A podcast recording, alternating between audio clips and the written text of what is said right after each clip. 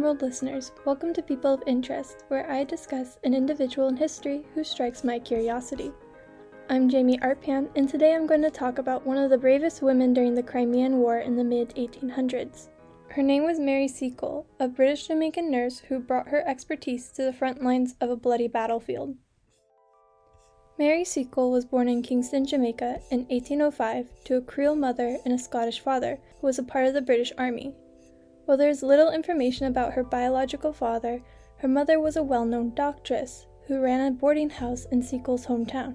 A doctress was considered someone who practiced traditional methods. Through observing her mother's practice, the young Mary Seacole gained an enthusiastic appreciation for nursing.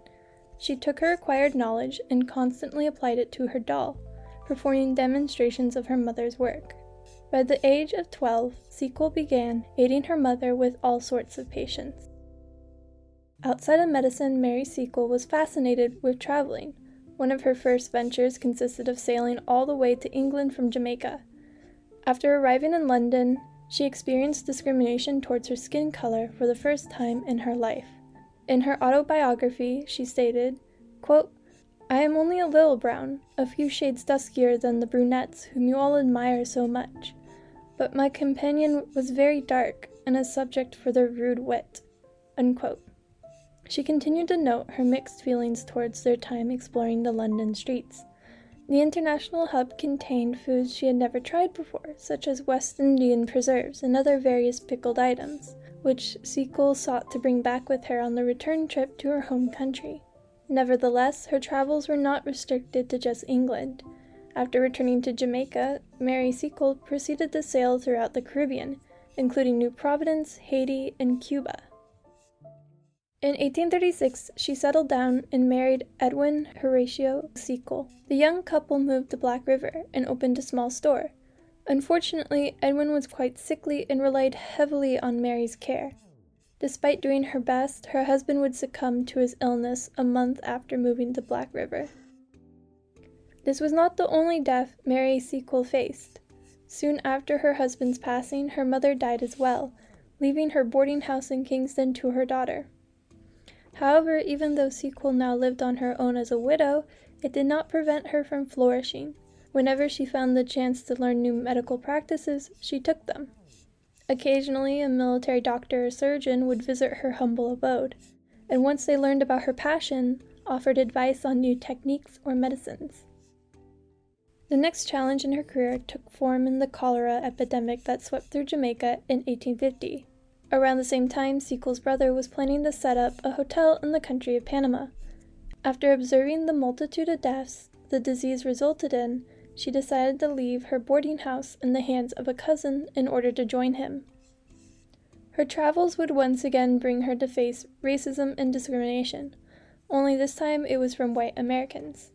The process of chartering a boat proved to be one of the most difficult endeavors in her journey, as most crews did not desire to engage with Seacole and her companions due to their dark skin. She was eventually able to charter one for the high price of fifty pounds, which in today's world would equate to over $10,000. Once Mary Seacole reached Panama, she established her own store right across the street from her brother. Their clientele mostly consisted of prospectors rushing to the goldfields in California. Just two years later, in 1852, Panama also suffered a severe cholera breakout. While Seacole did not catch the illness the first time around in Jamaica, she experienced it briefly here. After recovering from cholera, she went to work on nursing a multitude of cholera infected patients in Panama. Her treatments included mercury chloride, heated poultices, mustard plasters on the stomach and back, and mustard emetics, which caused vomiting. All of these were popular among doctors at the time, but are now recognized to have been quite harmful to the human body. Seacole was open about her blunders in patient care and stated a few of the treatments she utilized made her shudder. Despite finding success in Panama, Mary Seacole returned to Kingston in 1853. It was here she learned about the Crimean War from reading the local paper. The war took place within the Crimean Peninsula located along the Black Sea in Eastern Europe. Russia forcibly occupied the region with little disregard. The Ottoman Empire, which is now Turkey, ruled Crimea during this time. resulting in Russia and the Ottoman Empire to engage in war with each other. The Crimean Peninsula itself was a strategic trade point for the international market, especially since British traders utilized the overland route to transport Indian goods. Ultimately, in 1854, British and French troops would join the Ottoman Empire in defending the peninsula. Mary Seacole determined the war would be her new calling in life to utilize her skills as a nurse. In addition to combat wounds, many troops were also passing away from diseases like cholera and dysentery. Seacole thought that her knowledge of these illnesses might be useful to treat the suffering soldiers. Initially, she applied for the position through a variety of government offices, but to no avail. Seacole was deeply hurt by the rejections. In her writings, she speculated about American prejudices against color leaking into her rejections. Frustrated, Mary Seacole decided to establish a business instead. She created the British Hotel, a mile away from British headquarters, and named the spot Spring Hill, which is in a part of Ukraine today. While it was called the British Hotel, the actual setup of the building resembled a hut that provided a store and restaurant for officers, as well as a canteen for regular soldiers. It was during this time Seacole gained her notoriety. After hostilities died down on battlefields, she would venture out at dawn to assist various wounded soldiers and give comfort to those steadily bleeding to death. For preparation, she would cart around bags containing medical supplies and simple foods and spirits. Her British hotel business was also a huge success. During the peace treaty period, troops still lingered in the region despite there being no more battles. Officers and soldiers would pay for events and small luxuries provided by Seacole. Nevertheless, the treaty was officially signed on March 30th, 1856, bringing an end to her business. Due to the large investments into the hotel, Mary Seacole returned to London heavily in debt.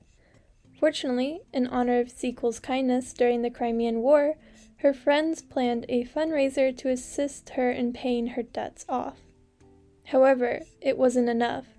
This resulted in Seacole publishing her autobiography, Wonderful Adventures of Mrs. Seacole in Many Lands, to raise more funds.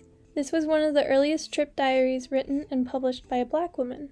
It was also well received due to audience demand for stories detailing the harrowing circumstances of the Crimean War.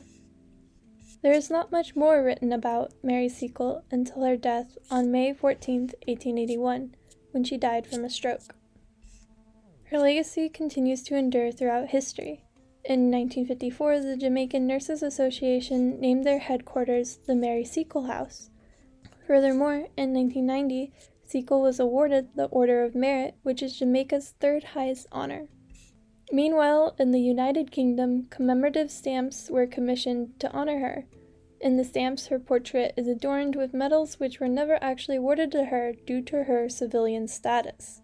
She has also been referenced in British pop culture as well. In the 13th season of Doctor Who, Mary Seacole is depicted in an episode dedicated to the Crimean War. Ultimately, her work has created a lasting impression upon both Jamaican and British history. Thank you for tuning in to People of Interest. This is Jamie Arpan signing off.